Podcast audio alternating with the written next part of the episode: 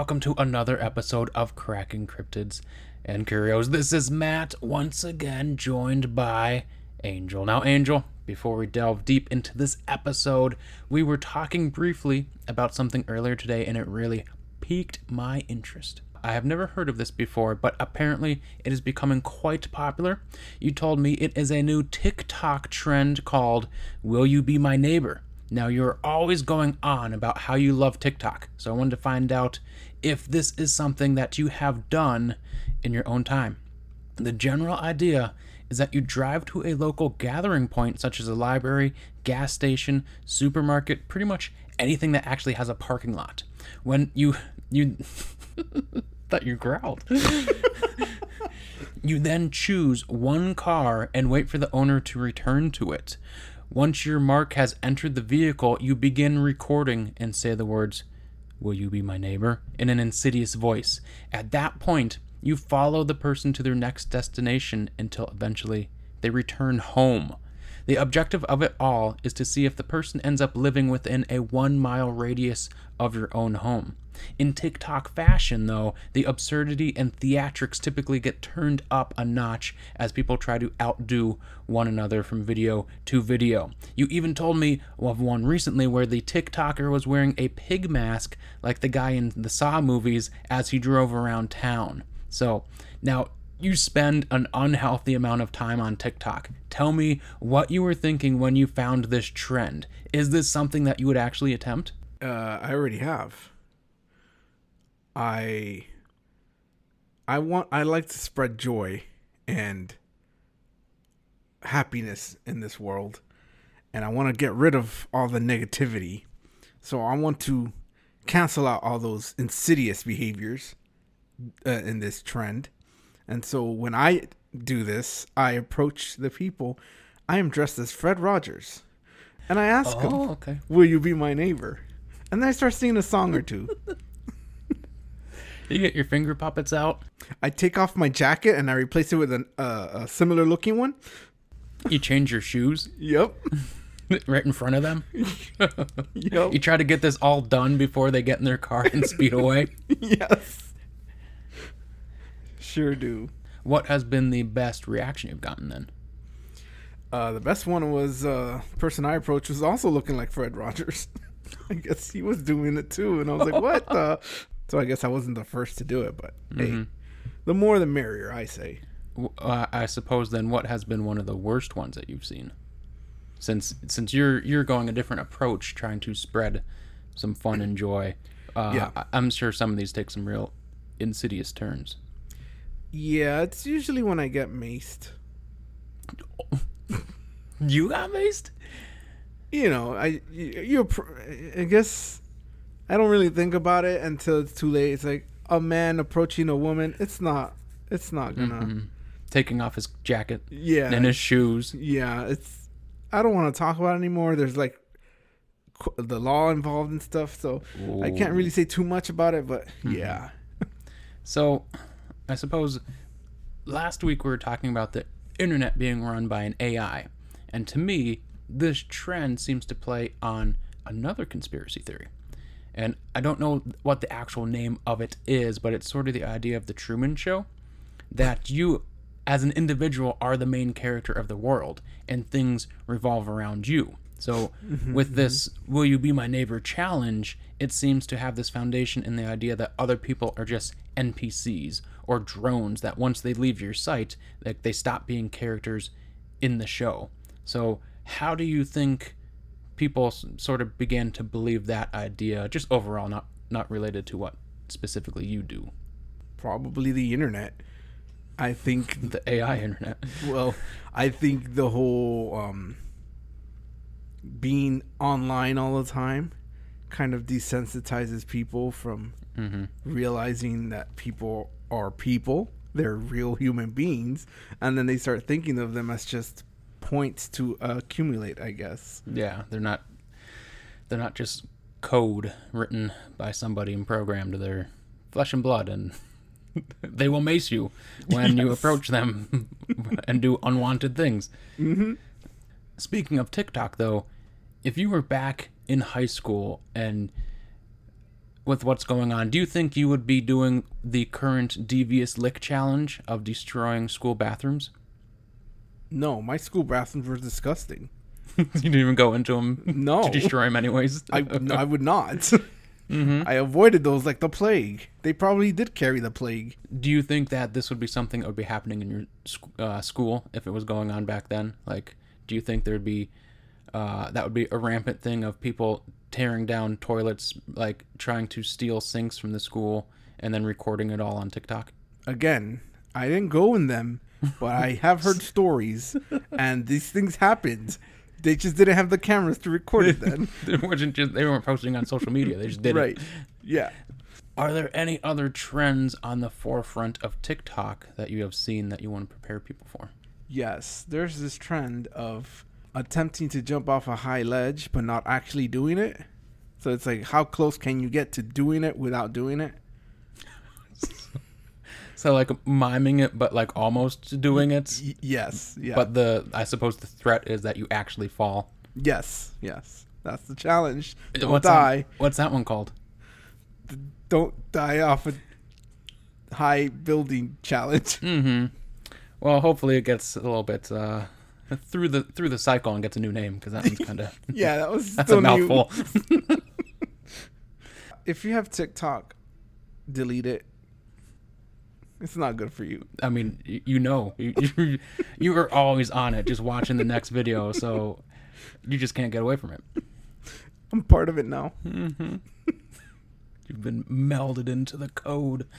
So the first article that we have coming from unexplainedmysteries.com, and this was actually one that uh, you brought to my attention, Angel. Not specifically on this website, but I did find Unexplained Mysteries talking about it, and I said, we're using it. It is titled New $15 Million Firm Aims to De Extinct the Mammoth. A UFO hunter has teamed up with a Harvard geneticist in a renewed effort to bring mammoths back to life. The new firm, which has been named Colossal, describes itself as a breakthrough bioscience and genetic engineering company, which aims to restore Earth to a healthier state while also solving for the future economies and biological necessities of the human condition through cutting edge science and technologies. Founded by entrepreneur and UFO hunter Ben Lamb, alongside de extinction expert and geneticist George Church, the company will uh, sponsor research at Church's Harvard Medical School lab with the goal of effectively bringing the extinct woolly mammoth back to life. According to Lamb, the project will continue efforts made by other researchers such as David Rice, who previously sequenced the genomes of 23 Asian elephants, and Colossal's own lead biological scientist, Eriona Hysolli, who extracted and analyzed the DNA of a mammoth found in Siberia. They've pretty much managed to complete the assembly of the 60 plus genes that would essentially make an elephant genome functionally that of the woolly mammoth, he said. Lamb expects that the company will produce its first elephant mammoth hybrid calves within six years. The end goal will be to reintroduce entire herds of the animals into the wild. Given that nobody has ever managed to achieve anything remotely like this before, however, the scientists behind the endeavor will likely be in for a challenging time. So I must ask, Angel, is this a good idea? You are the Jurassic Park, uh, like foremost authority in my life. Well, if if we take a page out of the Jurassic Park book, then no, it is not a good idea. It's actually my understanding that they're not actually trying to get back the the, the woolly mammoth as it originally mm-hmm. existed. What they're trying to do is change elephant DNA and turn on the genes that make it more hairy. And so that just to me, first of all, means it's not really a true woolly Yeah. mammoth, and mm-hmm. secondly, it's going to be a mutant elephant. Mm-hmm. And anything with the word mutant in front of it is bad. Yep. Just plain and simple. And that changes from Jurassic Park to Jurassic World, where you get now a camouflaged woolly mammoth that is hell bent on killing everybody. yep. the, the one of the main things that jumps out at me about this is the price tag, fifteen million dollars. Now Hammond says he spared no expense. it, it sounds to me like he spent more than fifteen million dollars on his uh, research. Do you think that's enough money to get this done? definitely not. Especially It seems so low. It's, yeah, especially in this day and age. Mhm. Like fifteen million dollars to even make a movie is like considered a low budget indie film. Yeah. How how you expect to make the mutant mammoth? Maybe they'll they'll pull off a Theranos, and by that I mean fraud everybody. What's Theranos?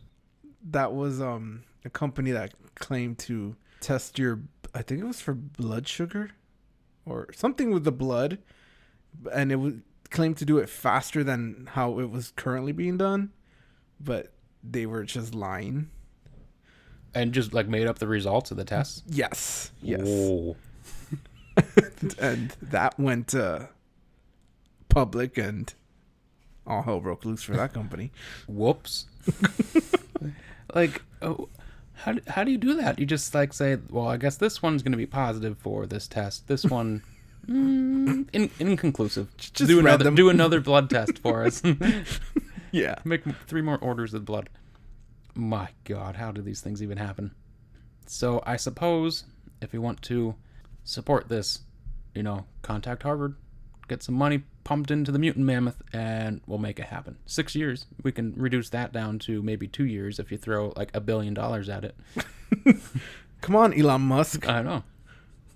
And like that's the thing about like super wealthy multi-billionaires. If I was that, I'd be spending money on making mutant mammoths. like, why not? You Right? have more money than you could ever imagine to do other things with. Why not make mutant mammoths? Why not? Better than going to outer space. What do you just go do in outer space, float, and then come back down? Come on. Yeah.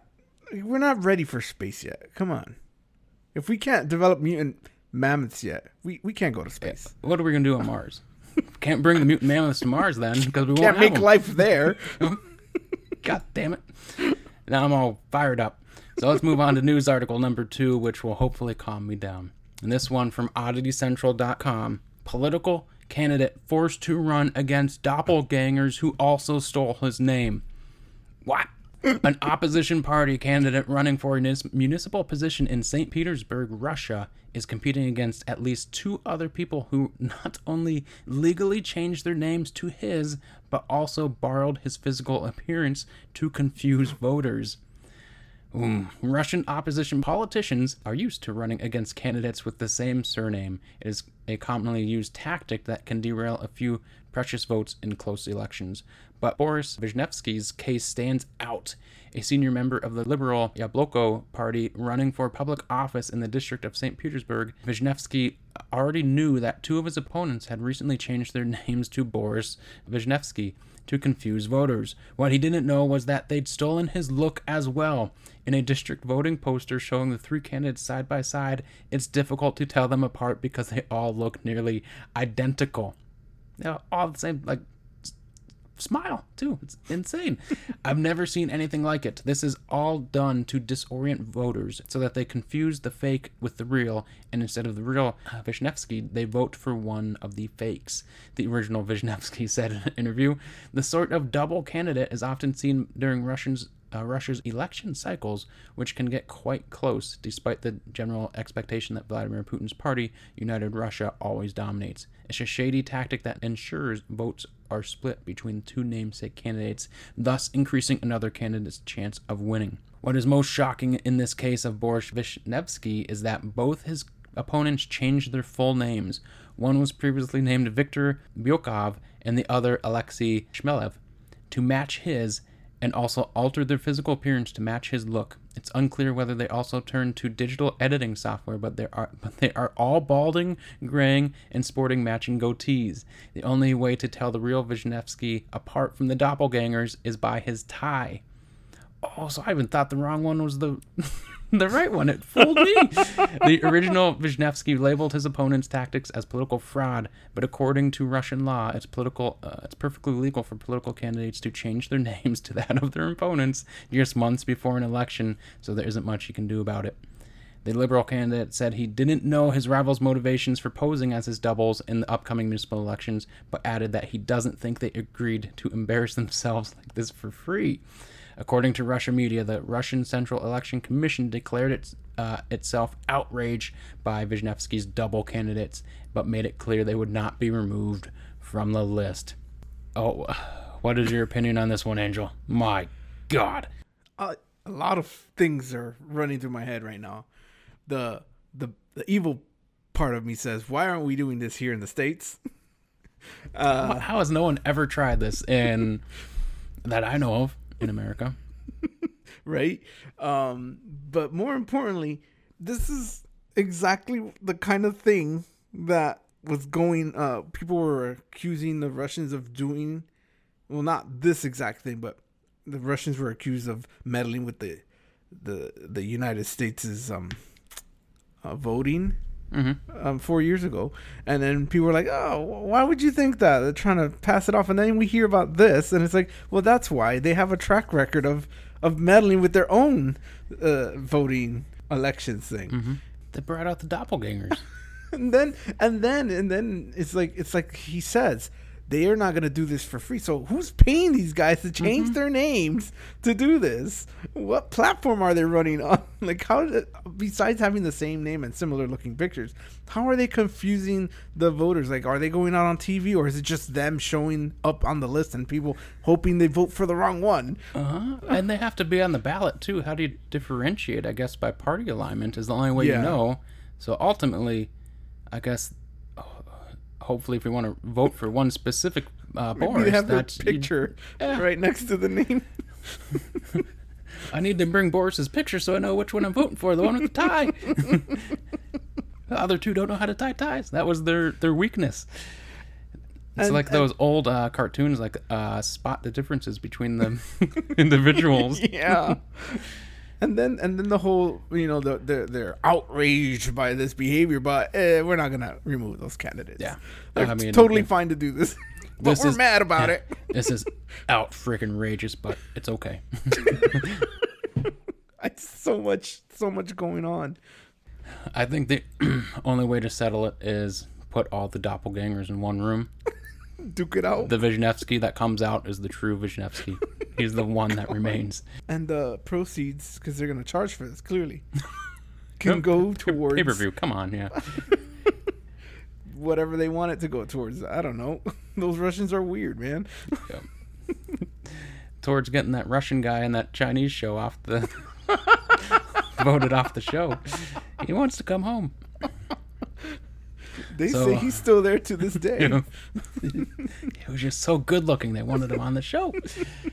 And he made it to the finals. With those news articles out of the way, let us now turn our attention to the entity of the week. Now, Angel, in the living day to day life, there are hundreds of things that can kill you car crashes, getting hit by a bus, a logging truck, trains breaking while it's on the highway and the logs roll off in an avalanche of death towards you, or even a goddamn feral pig. Growing up in the late 80s and 90s as a kid, television made it quite apparent that quicksand was going to be a huge issue in our futures. At some point in time, we would be stuck in quicksand, was my belief as a child. While the quicksand threat never materialized, apparently, there are other things in the jungle we should have been scared of. And of course, I am talking, without a doubt, of man eating trees. Did you ever expect one day, Angel, that a tree could eat you alive? I have feared this day will come, and it was it will come soon. You've had the night terrors. I've shared those night terrors. you wake up in a sweat and the tree branch is brushing up against your window and you're like, it's happening, it's happening. it is hard for me to fathom, so I call upon you, our jungle expert, to explain the top three scenarios one could find themselves in where a man eating tree could be lurking in the shadows, its fiendish roots digging deeper into the earth, siphoning the life force of Mother Nature like a vampire upon its prey. And while your expertise, Angel, is in the urban jungle, as Tim Allen showed us in the cinematic masterpiece Jungle to Jungle, they really aren't that different. So, what are these three scenarios where a tree could eat you? Well, first scenario is quite is minor, but it's quite important to be aware of your surroundings when you get locked inside the Museum of African Oddities after hours. Watch out. Uh, I want now Night at the Museum 3. oh, maybe 4. I think there might have been a third one of uh, that version. Yes. um, second scenario when a mysterious merchant offers to sell you a plant like no other and, re- and it requires human blood to sustain it. Probably steer clear of that one. Mm-hmm. Yes. Yeah. And the final scenario is if you break into my fortress and you fail to. Oops! You almost got me to reveal one of my security measures.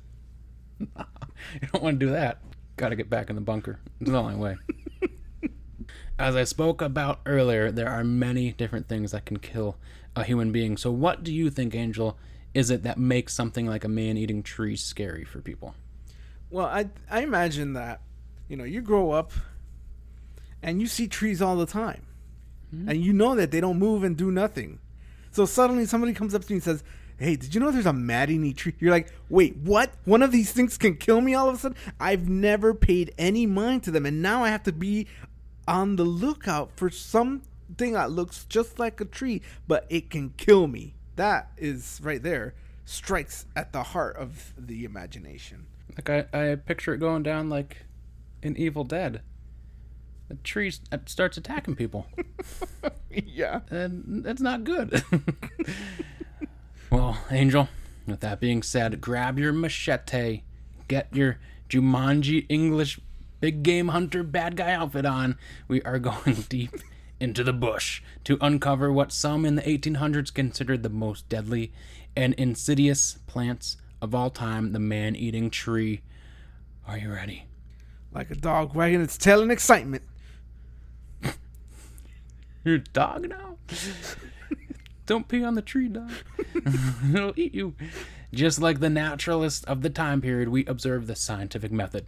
We make an observation, we research our topic, form a hypothesis, or as you always used to say, a hypothesis, and we test it with an experiment, we analyze the data, and we report our conclusions. But what if I were to tell you, Angel, there is a better way than the scientific method? If we can gonna all of that and just get right to the point, then yes, tell me more. What if I were to tell you that you have two options? I have two pills. One is blue, and by taking it, you continue on with your content ignorance, blindly following the scientific method. But the other pill, the red pill, it opens your eyes, your pupils expand. It enlightens you to a whole new way of thinking and looking at the world. A way, some say, to see in a metaphysical way how the universe ebbs and flows and impacts the trajectory of one thing, while simultaneously plotting the course in which that universal force goes. In a sense, how one thing can both come and go. Which pill would you take? I mean, the blue pill sounds pretty enticing, but I'm also curious to see what's behind the red one. That was the wrong choice. That's what I expected you to say. So the correct answer is to use the literal Cotton Eye Joe's razor, cut each pill in half and take one half of each pill. By combining each half, you will thusly be able to once and for all, without a doubt, figure out our favorite axiom for a man eating tree to have come from somewhere. The man eating tree must therefore go somewhere. So, where did the man eating tree come from? Surprisingly, there are stories of multiple man eating trees. Possibly the most well known, or at least well documented, is that of the Madagascar man eating tree. The earliest known Western publication of the Madagascar man eating tree comes from the 1880s in an edition of the New York World.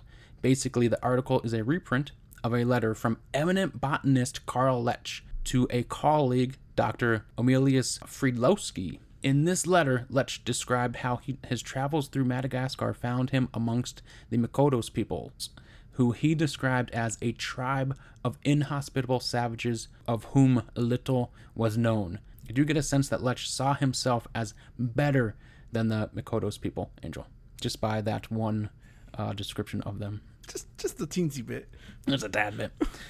As Lech and his party traveled along a stream in the forest, they encountered the most singular of trees. The description of what he saw is as follows. If you can imagine a pineapple eight feet high and thick in proportion resting upon its base and denuded of leaves, you will have a good idea of the trunk of the tree, which, however, was not the color of an anana, but a dark, dingy brown, and apparently hard as iron. And as an aside, the word anana refers to the plant genus in which pineapple is a part of. Let's showing that eminent botanist flair, right, Angel? Yeah, and I'll show my flair by saying if you add a B, it becomes banana. Mm-hmm. Is that related to the pineapple? Absolutely not. not. The letter continues on. From the apex of this truncated cone, at least two feet in diameter, eight leaves hung sheer to the ground, like doors swung back on their hinges. These leaves, which were joined to the top of the tree at regular intervals, were about 11 or 12 feet long and shaped very much like the leaves of the American agave, uh, or century plant. They were two feet through in their thickest part and three feet wide, tapering to a sharp point that looked like a cow's horn, very convex on the outer but now under surface, and on the inner, now upper surface, slightly concave. This concave face was thickly set with very strong thorny hooks, like those upon the head of a teasel. These leaves, hanging thus limp and lifeless, dead green in color, had an appearance the massive strength of oak fiber. As another aside, uh, Lech refers to the head of a teasel, which is a very thorny and spiny plant. And indeed, Francis Darwin, son of none other than Charles Darwin, believed the teasel to be a carnivorous plant. As our resident pineapple expert, Angel, what do you make of the description of this thing so far? Well, it, it certainly sounds like it's a, a amalgamation of various plants that are similar to the pineapple, um, like the ag- agave and and uh, the aloe plant. They all Mhm. have like Yeah, the leaves the thick are- leaves. Yeah, yeah. hmm and they all like have spines on them. a little bit serrated. Yeah. I mean, you sent me pictures of you going to battle with a pineapple plant, and I wouldn't be surprised if you came out with some cuts and bruises. Mm-hmm. I mean, you ate its fruit, so you showed it who the boss was. the letter continues on. The apex of the cone was a round, white, concave figure like a smaller plate set within a larger one. This was not a flower, but a receptacle, and there exuded into a clear, treacly liquid. Honey sweet and possessed of violent, intoxicating, and soporific properties. From underneath the rim, so to speak, of the undermost plate, a series of long, hairy green tendrils stretched out in every direction toward the horizon. These were seven or eight feet long and tapered from four inches to a half an inch in diameter, yet they stretched out stiffly as iron rods. Above these, from between the upper and upper cup, six white, almost transparent palpi reared themselves towards the sky, twirling and twisting with a marvelous and incessant motion, yet constantly reaching upwards. Thin as reeds and frail as quills, apparently, they were yet five or six feet tall and were so constantly and vigorously in motion with such a subtle, sinuous, silent throbbing against the air that they made me shudder in spite of myself with their suggestion of serpent flayed yet dancing on their tails. Palpi, to my best understanding, are sensory appendages near the mouth of arthropods like insects or crustaceans. So, Angel, what the hell kind of Lovecraftian misery is Madagascar? Perhaps there's dinosaurs on there too. I think there's a portal to an alien planet. this plant is insane. This Yeah. is like a detailed description of like how do you even write all this? How do you measure all this? Yeah, it's so detailed. Like it can't be made up. You know, like how can you mm-hmm. possibly make something up like that? So the pineapple trunk is 8 feet tall or around 2.4 meters long. Its hairy damn tendrils are another 8 feet long. So outstretched, that's almost as big as a giraffe. Or, in my favorite unit of measure, it's about 2 feet taller than Shaquille O'Neal standing on top of another Shaquille O'Neal. Lech also claims it possesses violent, intoxicating, or soporific properties. What do you make of that, Angel? Don't understand what that's for. If it's gonna kill you, what, why do you need to get sleepy? Yeah, puts you in some lethargic state. Why? It seems it's so massive. It can. It seems like these hairy tendrils can just grab you, and who the hell's gonna get out of that thing? Yeah. But at, at the same time, like, so put yourself in the shoes of somebody in the forest. You're our jungle expert. You find this tree, you're thirsty. You haven't been able to find water for some reason in the jungle.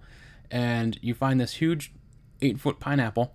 You climb up top of it. There's this little cup of leaves, and there's this viscous fluid sitting in it. It smells like honey. Do you drink that? What you're implying is that this is how the plant lures its victims. I drink the stuff. I get sleepy. I fall on, asleep under the tree, possibly, and that's when Yeah. it strikes. That's what I'm thinking. That would mean that I would have to have. It would have to be found in a location where there's no other uh, potable water, or possibly the the nectar is such a intoxicating thing that we have to seek it out. Mm-hmm. Like it would have to be so potent that Yeah. like you smell it from half a mile away and like, my God, I I, I have to drink this. Mm-hmm. I have to find this and and put it down my gullet right now. like, oh my God. So in the book Madagascar, Land of the Man-Eating Tree by Chase Salmon Osborn in 1924, the author who just happened to be a former governor of the great state of Michigan references this letter by Lech, which was supposedly written in 1878. So, supposedly, the Makotos are a very primitive race going entirely naked, having only faint vestiges of tribal relations and no religion beyond the awful reverence which they pay the sacred tree. They dwell entirely in caves hollowed out of the limestone rocks in their hills and are one of the smallest races, the men seldom exceeding 56 inches in height. So, what do you make of this part of the letter that uh, of the Makoto's people? They live in caves and are rarely taller than 56 inches. It, it goes back to what we said last time about like people thinking that Africa and Madagascar being part of Africa is stopped evolving and, and they're still in a primitive state that these people are still living in caves. They don't have any clothes. They don't- they're completely naked. like come on. It's my firm belief that these are actually the offspring of the tree. Oh, they're like sporelings? Yes. They're set to guard and possibly tell people of this man eating tree.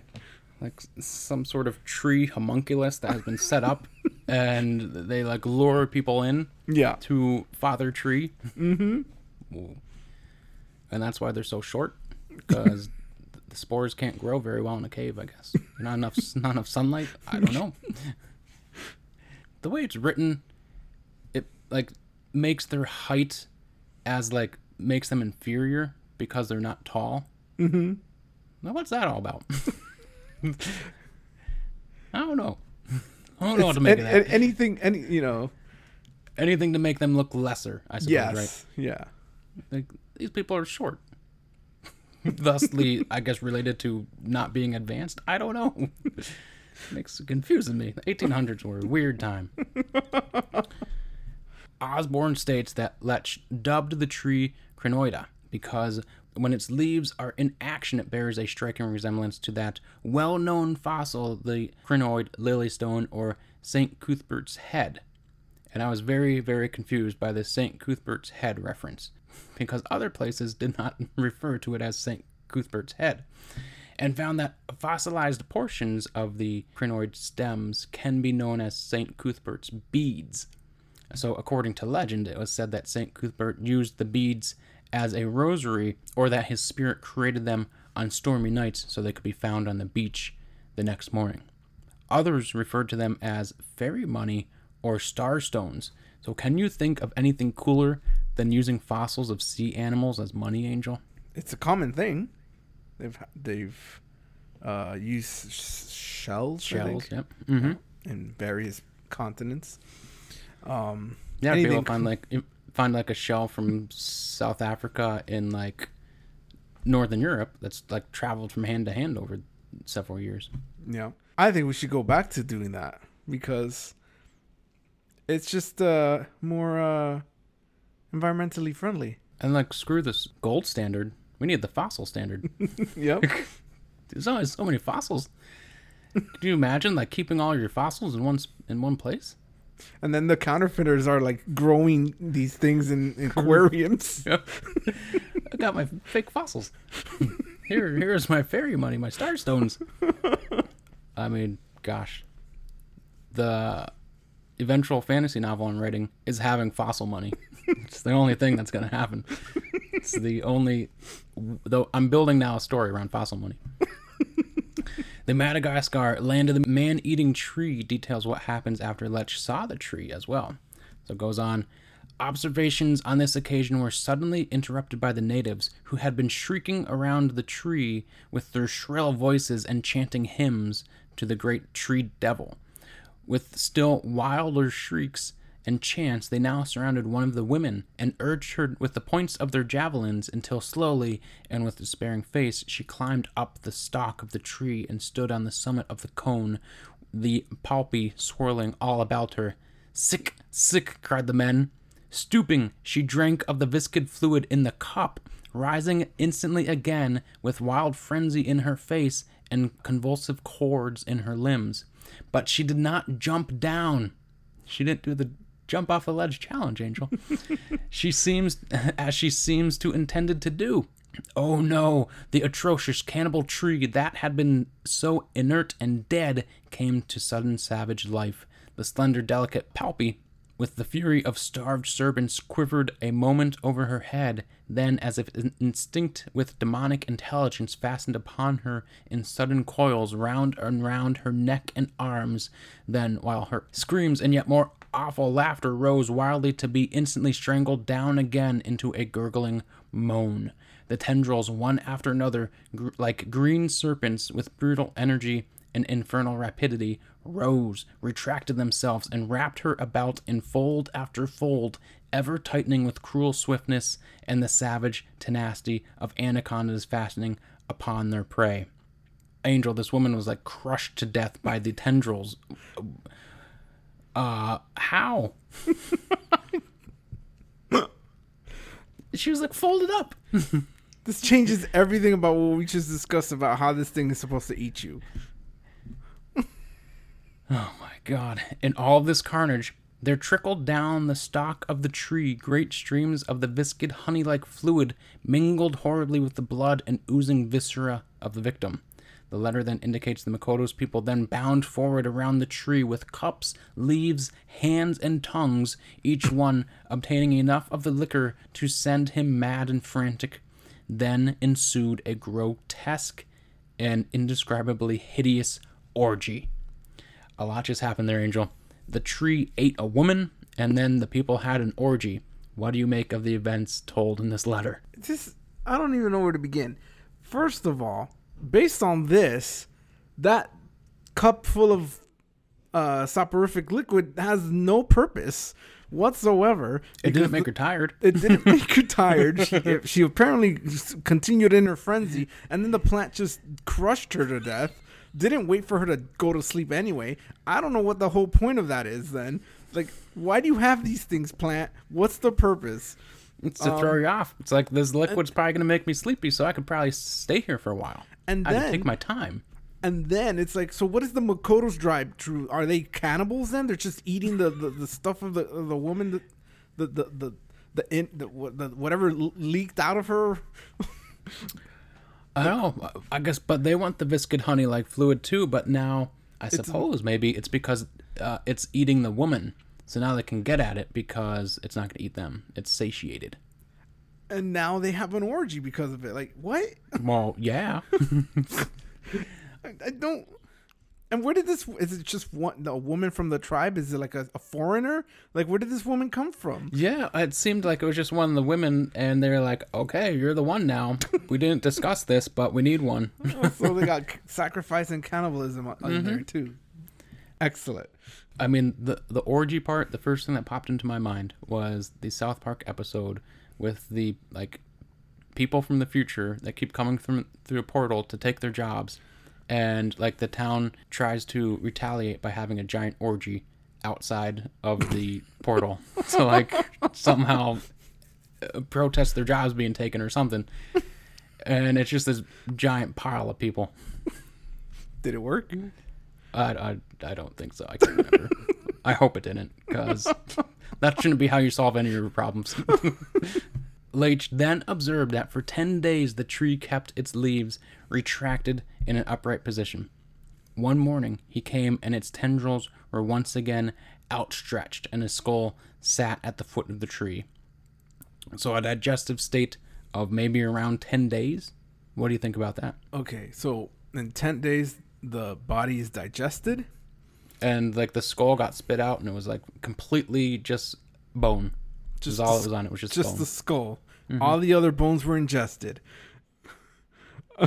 I guess doesn't like the skull. It's too hard to digest. So then my question here is does that satisfy the tree or does it need to feed again? Where does it do with all these nutrients?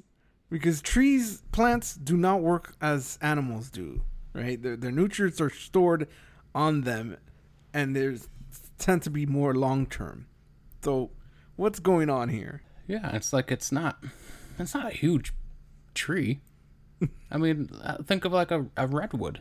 If that thing ate people, how many people would a redwood have to eat to be satiated? This thing's 16 feet tall, And with, needs- and eight of that feet is tendrils. And what's it doing with all those calories that the people are providing? I mean, mm-hmm. if the tree only moves when the person's in range, right? Otherwise, it just looks like a dead tree. It's apparently, It was very like Venus flytrap. Okay, you're here. Snap.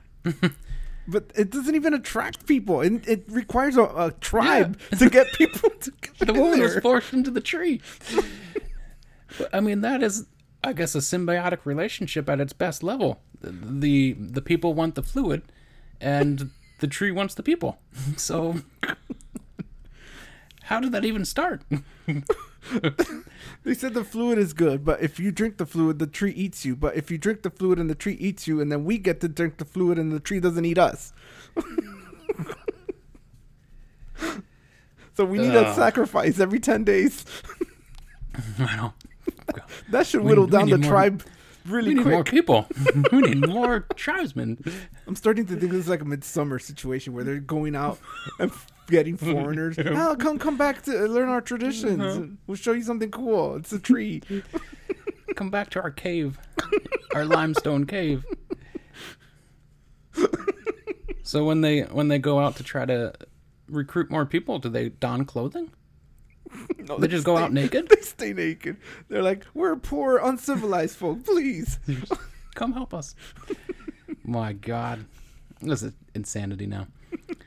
So, we have a very extensive description of the Madagascar man eating tree. So, in the past 150 years, where did it go? Where is this thing? In our journeys with this show, Angel, what have we learned about newspapers from the 1800s? I've learned not to trust anything written prior to the 1900s. And even still, the early 1900s is also a bit iffy. And then, even so, after that, it's like, okay, I'll get another source on this. Yeah, you know what? The only thing I would trust is anything in this era where we have tons of people taking pictures and videos. And even then, things now are getting deep it's deep faked. faked. Yep. and put on the the internet AI. I mean, it's only showing you what you wants you to Oh see. no, the internet's not real. So, uh, I mean, maybe the 1800s are just better. Maybe we just can't trust anything ever. No. the word that encapsulates a lot of this is yellow journalism, or stories with eye-popping headlines that have very little research or are just plain made up to increase sales. And at the time, the New York World was trying to outcompete other newspapers and ran this absolutely insane letter from Carl Lech. And the first thing that pops up to me in my mind now is like if you don't have an ad blocker and you go to a website, at the bottom of the page there's all these like links for in the news and it's all these like absurd headlines of like some woman in a bikini like pouring out of the bikini saying like you will never believe what happened to this woman on the beach it's like all this uh, like clickbait Yeah. uh, is the new yellow journalism. In 1888, a man by the name of Frederick Maxwell Somers printed a magazine called Current Literature. And in the second issue, he had a segment on man eating trees and stated that the New York World article came from a man named Edmund Spencer.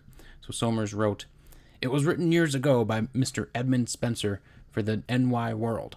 While Mr. Spencer was connected with that paper, he wrote a number of stories, all being remarkable for their appearance of truth, their extraordinary imagination displayed, and for their somber tone. Mr. Spencer was a master of the horrible, some of the stories approaching closely to those of Poe in this regard. Uh, Croatoa? Anyone? like many clever men, his best work is hidden in the files of the daily press. This particular story of the uh, Crinoida dajeeana, the, the devil tree of Madagascar, was copied far and wide and caused many a hunt for the wards of Dr. Fredlowski. It was written as a result of a talk with some friends during which Mr. Spencer maintained that all was necessary to produce a sensation of horror in the reader was to greatly exaggerate some well known and perhaps beautiful thing. He then stated that he would show what could be done with a sensitive plant when the, this method of treatment was applied to it.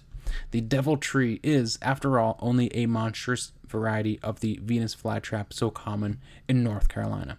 Mr. Spencer died about two years ago in Baltimore, Maryland, Somers concludes. So, Angel, what do you make of that? It's a hoax. What? It's a hoax? It's a hoax. Mr. Spencer was just doing a little bit horror wordplay here. He's just trying to get some thoughts out about some trees. What if what if a tree killed a person? Practice his creative writing skill. Mm-hmm. Yeah. And of course, of course, Mr. Spencer's dead, so we can't ask him about it. Mm-hmm. When I read that part, uh, I was like reminded of Jose in in the Fresno Nightcrawlers. Yep. He's dead. Uh, we can't ask him any more questions Oh, about these it. people keep dying. Don't you die. Don't you die on me. so, Angel, you notice how Somers writes this in 1888. Mr. Governor Chase Osborn wrote his Madagascar Land of the Man Eating Tree book in 1924. It seems people didn't care if it was made up. They loved the man eating tree and wanted to know more about it. So, why do you think people were so intrigued by this thing? I don't like to speculate much, but this does remind me of a be- Gonna be controversial? no. it, it reminds me of a behavior on Twitter where somebody says something blatantly wrong, but it, it, it hits viral virality status, and then some people are like telling them, "Hey, you're wrong about this." So he'll then maybe write a new tweet or a comment, whichever, right, saying, "Correction, the thing I said before was wrong," but the the viral tweet is still the more popular one. Like nobody cares about the truth anymore. It's like, no, no, this thing has reached star status. Yeah, the damage is done. Yeah, I think this is the same situation where it's like it doesn't matter if these people are saying it's a hoax anymore. It's it's it's spread enough that people are just fascinated by the idea. It's like, nah, we're just gonna run with it. I believe it because I want to believe it. It's Yeah. sort of like it aligns with my worldview. So, Yep. uh, man eating tree, yes. I'm going to find it. the book Reassembling the Strange Naturalist Missionaries and the Environment of the 19th Century Madagascar by Thomas Anderson states The story of the man eating tree was widely circulated. When published, usually verbatim from the original, it at times came with a declaration of the scientific nature of the account or its publication elsewhere in scientific journals. After recounting the gruesome facts, another report declared that if the story of this wonderful tree is half true, we must be more than ever convinced how little we can yet read nature's infinite book of secrecy. The author goes on to say publication printed the story precisely because of the fascination with Madagascar and its potential to possess such strange life that could unlock further wonders of the natural world. This seemed like the perfect storm of people not knowing about Madagascar and their interest being piqued by something so unnatural as a man eating tree in what they believe to be a barbaric and savage land. So mix in some unscrupulous newspapers, and you get this explosive story that just took over in newspapers. The beginning of Osborn's Madagascar book could have the single greatest opener of all time, Angel. He wrote, Most of the time I shall be honest in this book. All of the time I shall try to be honest. Because of this pledge, I am going to tell you that the purpose of this title, of this chapter, which was the land of uh, man eating tree, is at once to enmesh your interest. Madagascar has been called the land of the man eating tree since prehistoric times, as our vain, insufferent chronology goes. I do not know whether this tigerish tree really exists or whether the blood curdling stories about it are pure myth. It is enough for my purpose if this story focuses your interest upon one of the least known spots of the world. So, Angel, he names his book after the tree and includes this chapter just to grab the reader's attention and then pretty much never mentions the man eating tree in the damn book again after one chapter. Is this not one of the biggest literary bait and switches ever? it's the best clickbaity uh, title yet from 1924 um, ever. I wish uh, clickbait articles in this day and age always started with them saying, "This headline is just to grab your attention, folks." Mm-hmm. I know, right? I mean, it's it's even happened to like freaking recipes. I mean, how many recipes do you look for? And it's 12 pages long, and the recipe's only like six ingredients, but you got to read about uh, this is the first time I ever had honey, and then I dreamt about it before I get to the damn recipe. Those I hold, uh, I cherish those kinds of recipes. Hold them dear you, to my heart. You print out the whole article and then put it in your recipe book, so in future times I, I laminate I can it. relive it. Each time I bake it, I have to read the story. it makes it better. You're probably the only person in the entire world that does that. In reality, all of the original story was just made up. Carl Lech was not a real person. The doctor that the letter was written to was not real. The Makoto tribe are not real. What do you make of this entirely made up story? I mean, this is I expect this from the 1800s. I this is nothing new to me. Yeah, let's just make all kinds of stuff up. It doesn't matter. Nobody's to verify any of this. the 1800s chose the blue pill angel. they chose just innocent ignorance. Um, the best way to do it, the formula is to, to make a outlandish statement and then claim it came from somewhere that's not the United States. Uh, this came from the far deep, uh, deep uh, outback in Australia, mm-hmm. where the Aboriginals are. from some lost civilization in India. yep. Which then went to Central America and became the Mayans. God. Don't bring that one up. oh. We spent some time on the tree in Madagascar, but we know that there's apparently a similar tree in Central America known as the Yateveo, uh, which literally means "now I see you" in Spanish. It's actually it's does the tree have eyes?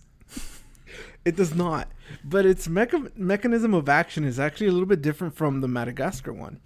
It's supposed to apparently it kind of looks like a couch, like it's in the middle of the hmm. desert, and and and the leaves are like sprawled on the ground, and there's like in the center is like this couch thing. So it's like if you're tired, you're like, oh, a couch for me to lay upon, and if, apparently as soon as you step within the circle of the leaves it, it opens it, they they all come up and crush you to death. So the, the the the dying is still the same way which is you get crushed.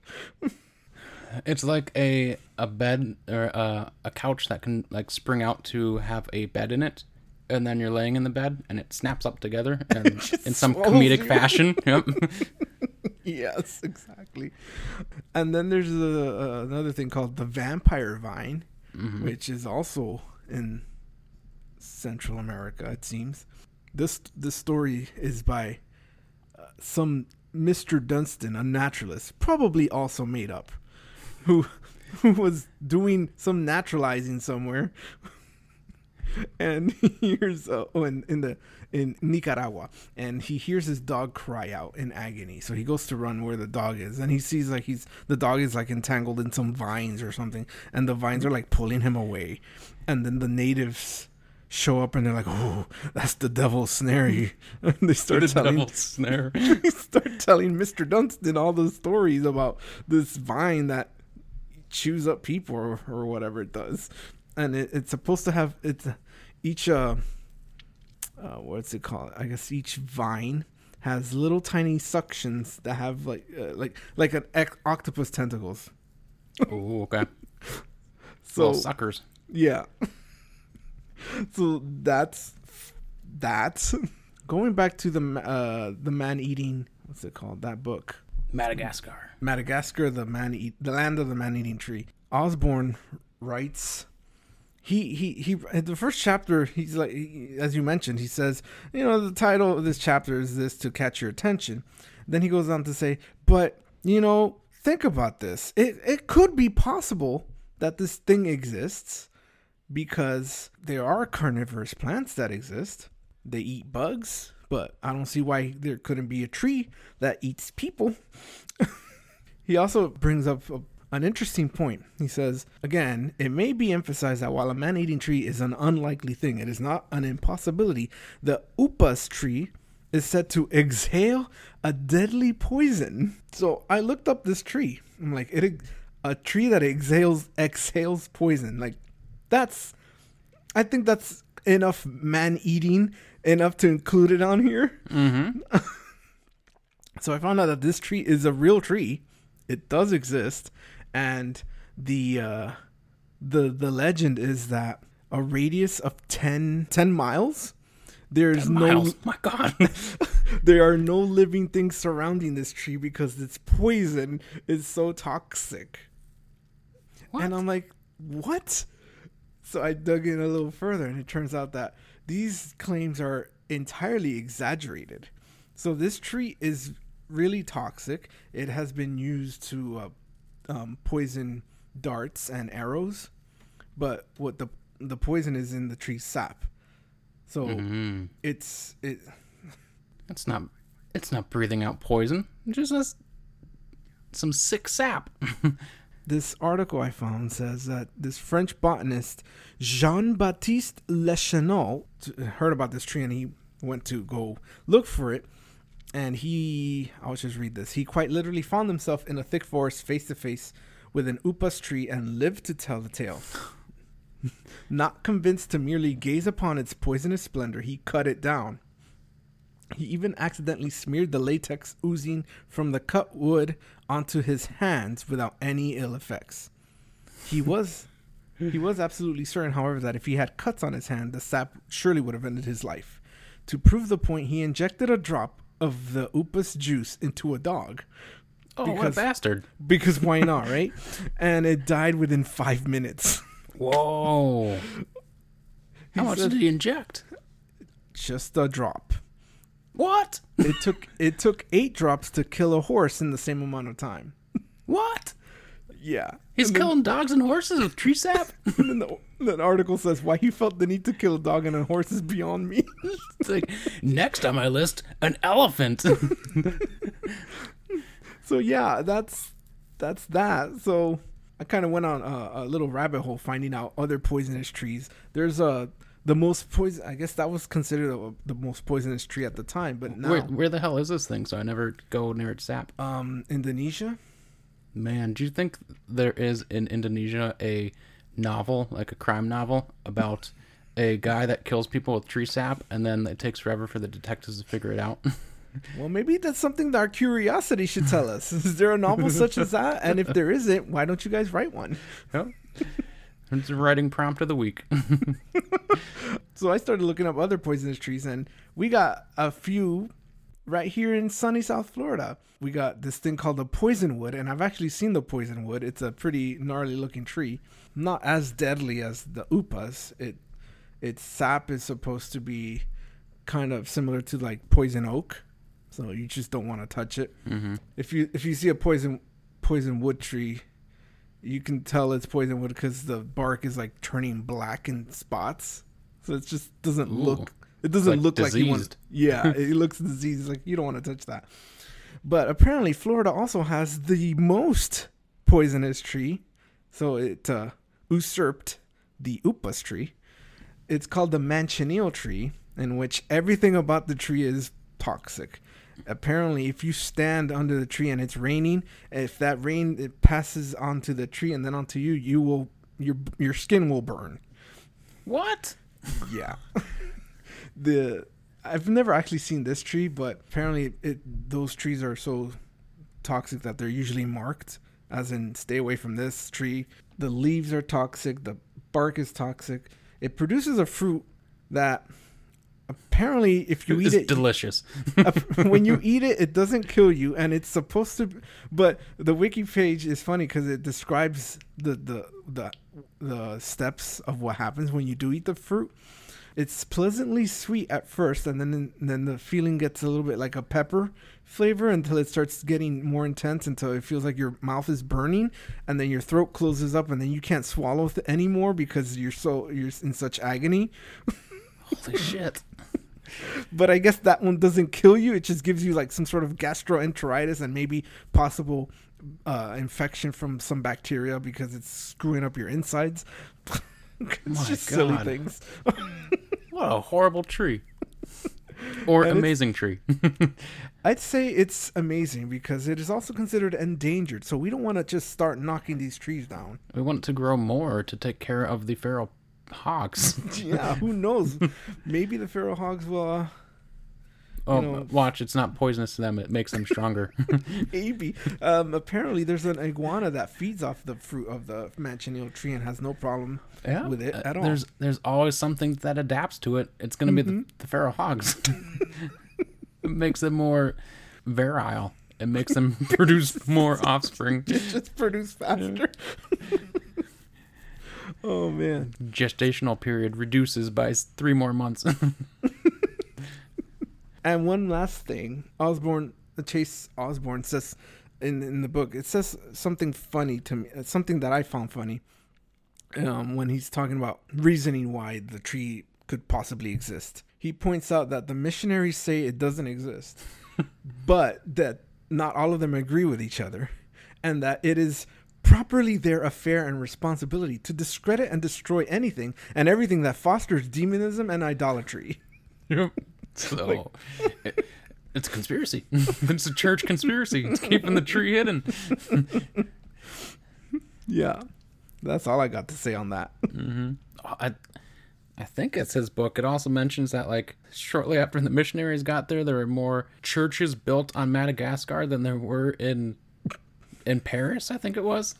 Like there's an insane amount of churches built there to try to, um, you know, uh, destroy their culture and convert them. yeah, of course. So let's just jump into the rubric of power and see how the man-eating trees rank. So how about the powers? So not I suppose specifically of the Madagascar tree of just general man-eating trees. So I I was actually looking forward to this. Uh, before I started research, I said, you know, a man-eating tree, like that's got. to It's first of all, it sounds aggressive, so it's gonna have high score right then. but as I mentioned before, here, there's nothing in in that's mentioned about the tree actually attracting people, enticing them in some way. I mean, I don't think a couch is very enticing. That just seems weird. A couch in the middle of the desert. I don't know. I'm not sitting on it. I'm gonna think I'm hallucinating, and I'm gonna fall fall into a um into quicksand.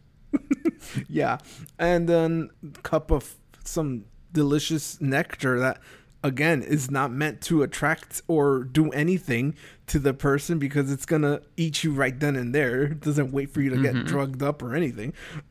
I know it, it doesn't make them lethargic because like the people that drank it then had an orgy. I just it's like this this plant is like wasting a bunch of energy producing these things that aren't gonna matter. I don't understand what's going on here.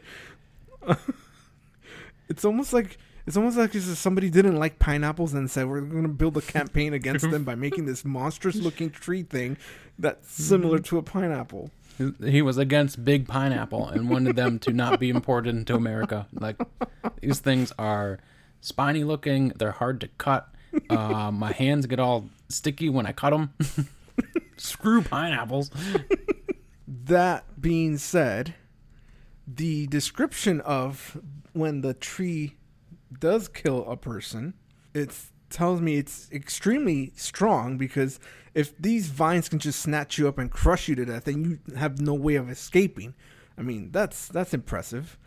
Um, again, though, I don't know what the point of having spines on them is if you're just gonna get crushed to death. Like, It's like being, I don't know, like overpowered, I guess. like I you know. have to uh, lay on a bed of nails, and then the bed of nails crushes you. like uh, the bed of nails at that point were just an inconvenience. It was the crushing that really hurt. yeah. Overall, I gave it a power of two, Two adequate. Mm-hmm. I was uh, similar in scoring of this one.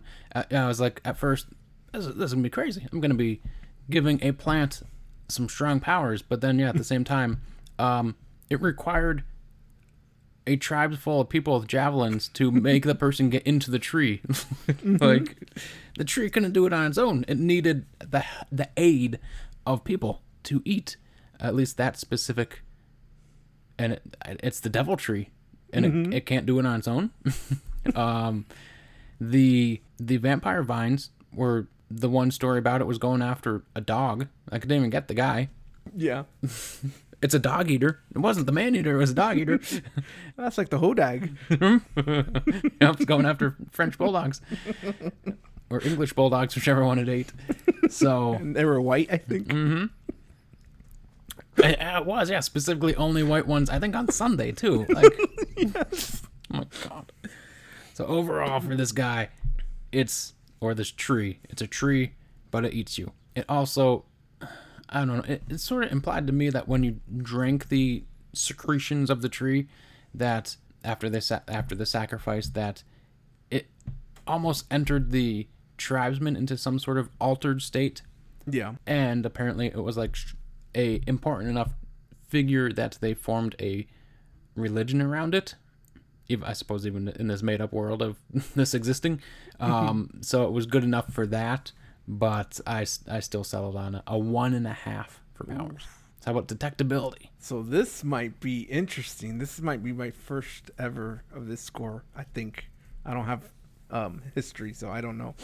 But all this research and it was mostly people talking about the tree from essentially it's that story of I, I I have a friend of a friend whose uncle saw this thing kind of deal. it's like nicki minaj and her whatever whatever's whatever's enlarged testicles yeah, it's like there's this tree that supposedly eats people, and supposedly Carl Lech saw it happen, and he saw this orgy and the, and the killing of a person.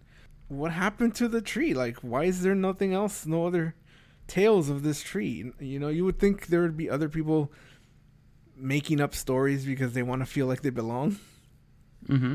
but it was like I don't know. I think the tree.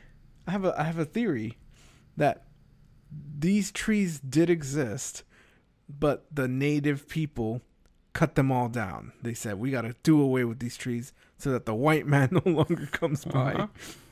That's why they don't have any more evidence of it. It's like Um, the Dagonic. All these mega game hunters came and like, no, we don't want that. we don't want your naturalists. Uh-huh. So I gave this uh, detectability of three point seventy five.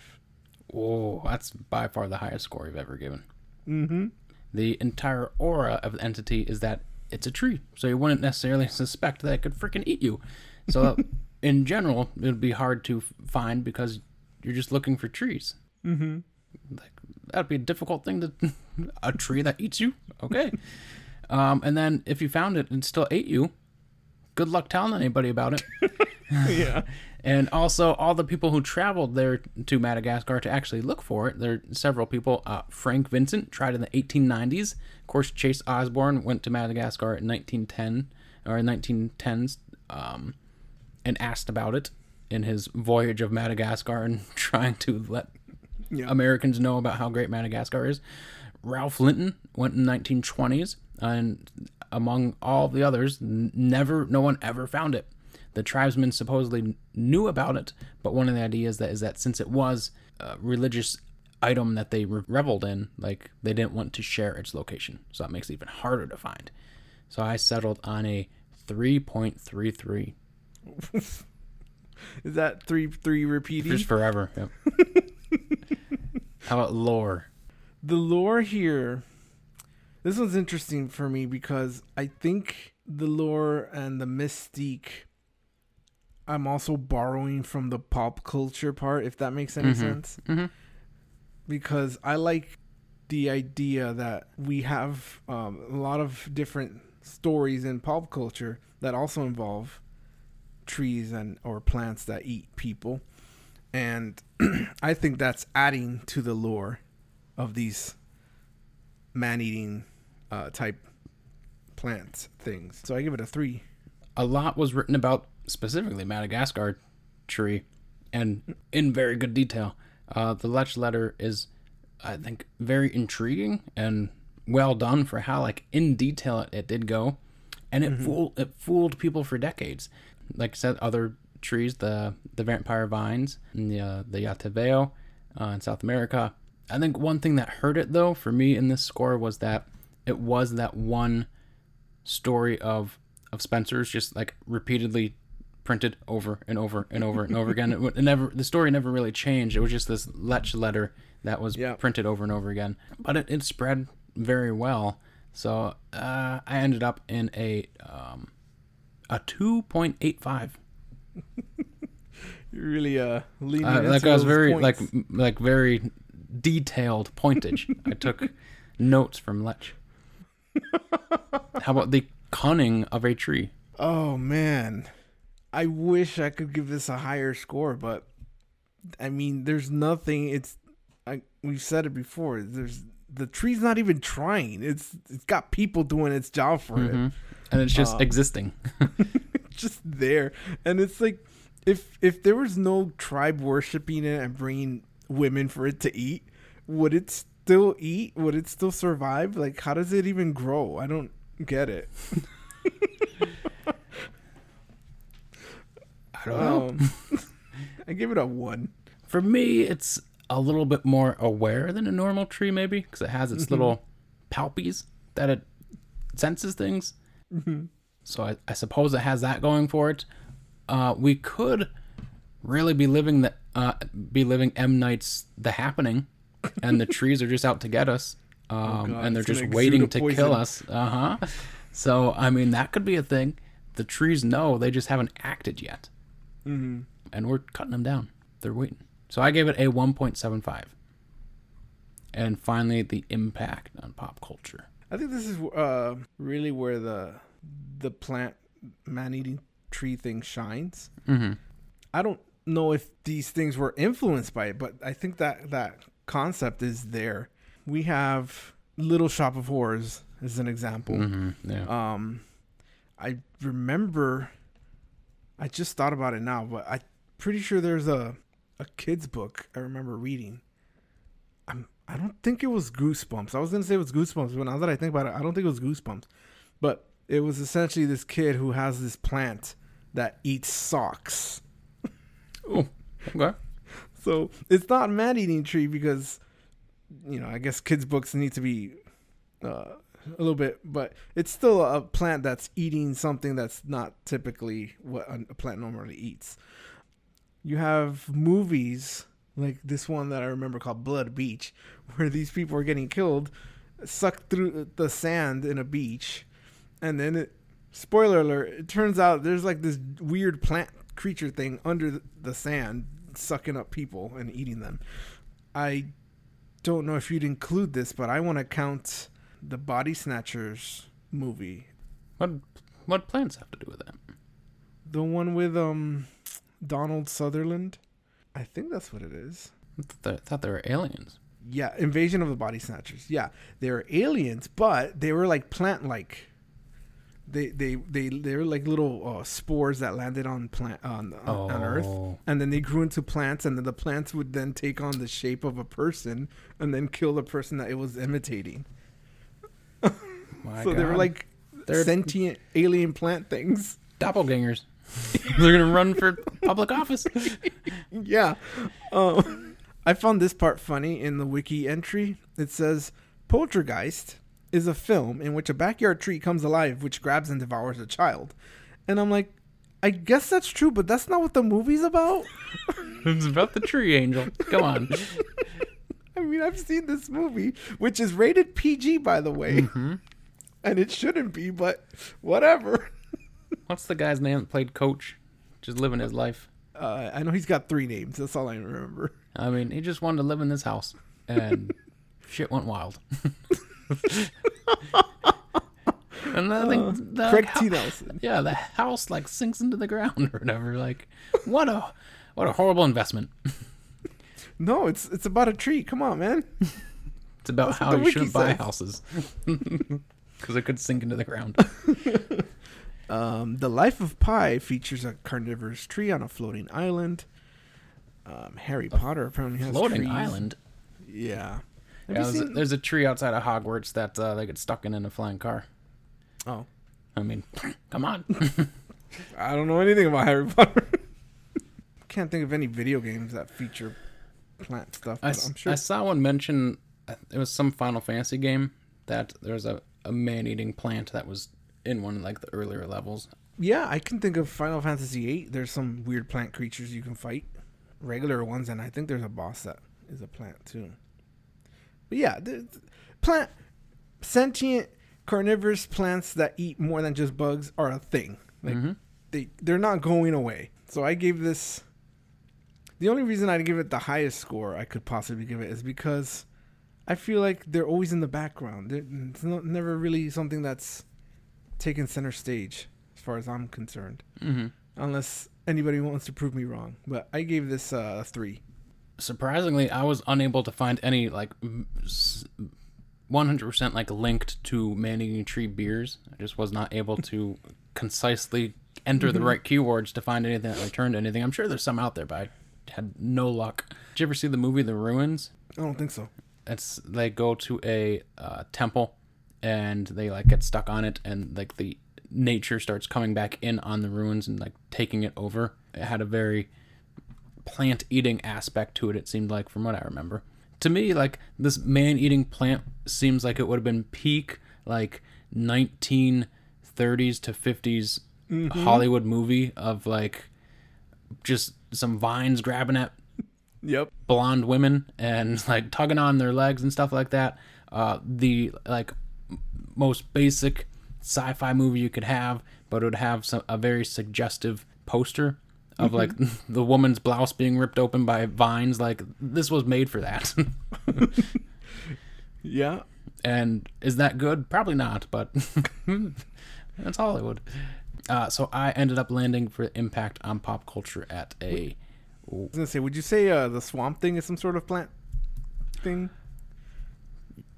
he's like man turned plant but eats plants Plants? and what does swamp ma- swamp thing eat not people not people. At least not. at least not the know of. swamp things i've read then there's man thing he's like a plant guy or is a plant man and uh, he doesn't eat people that i know of that's like the marvel version of swamp thing so i landed on a 3.25 for impact on pop culture um, i think the biggest one little shop of Horrors, is just very much a iconic part of pop culture Mm-hmm. Mm-hmm.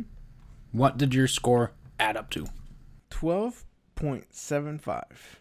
So a 12.75. I think this may be the closest score that we've ever had together. Mine is a 12.68. wow. So that gives us a combined score for man eating trees out of the rubric of power a 12.715. Wow. That is impressive. Man eating plants um, put us on the same wavelengths. we drink the nectar. Did we get killed or are we in the orgy?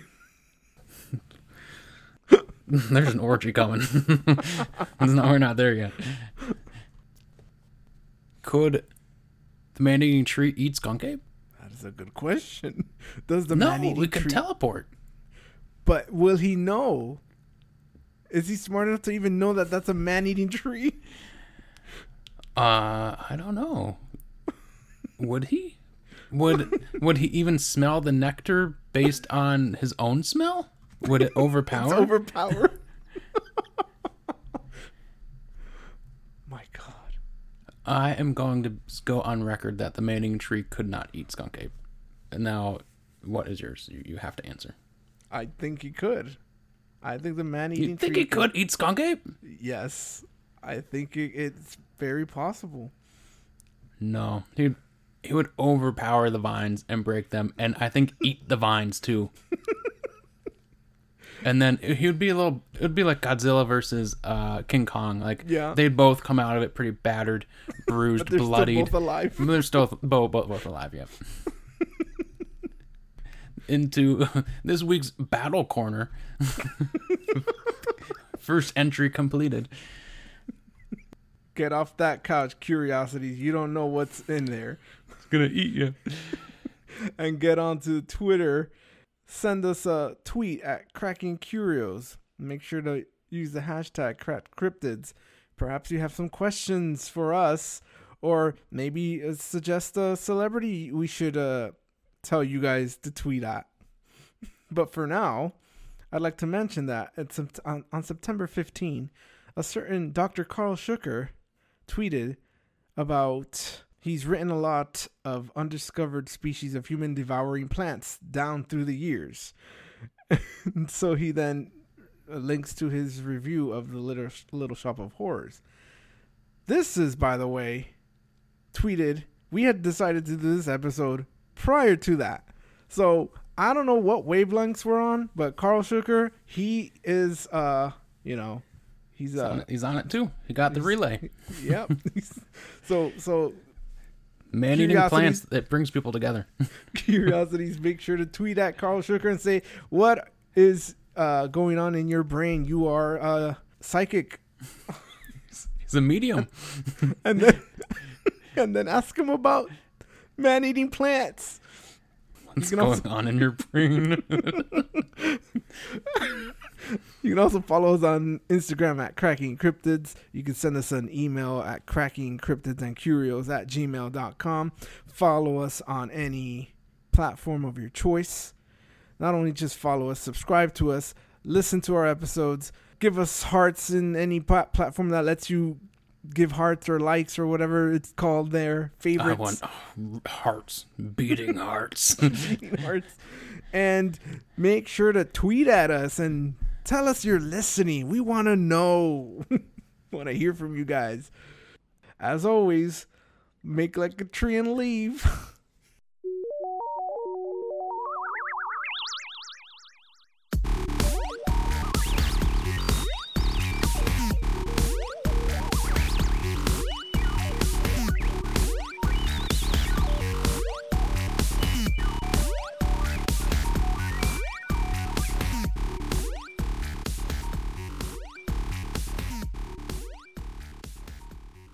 This has been an I am actually traveling back into time production. Did we get killed or are we in the orgy?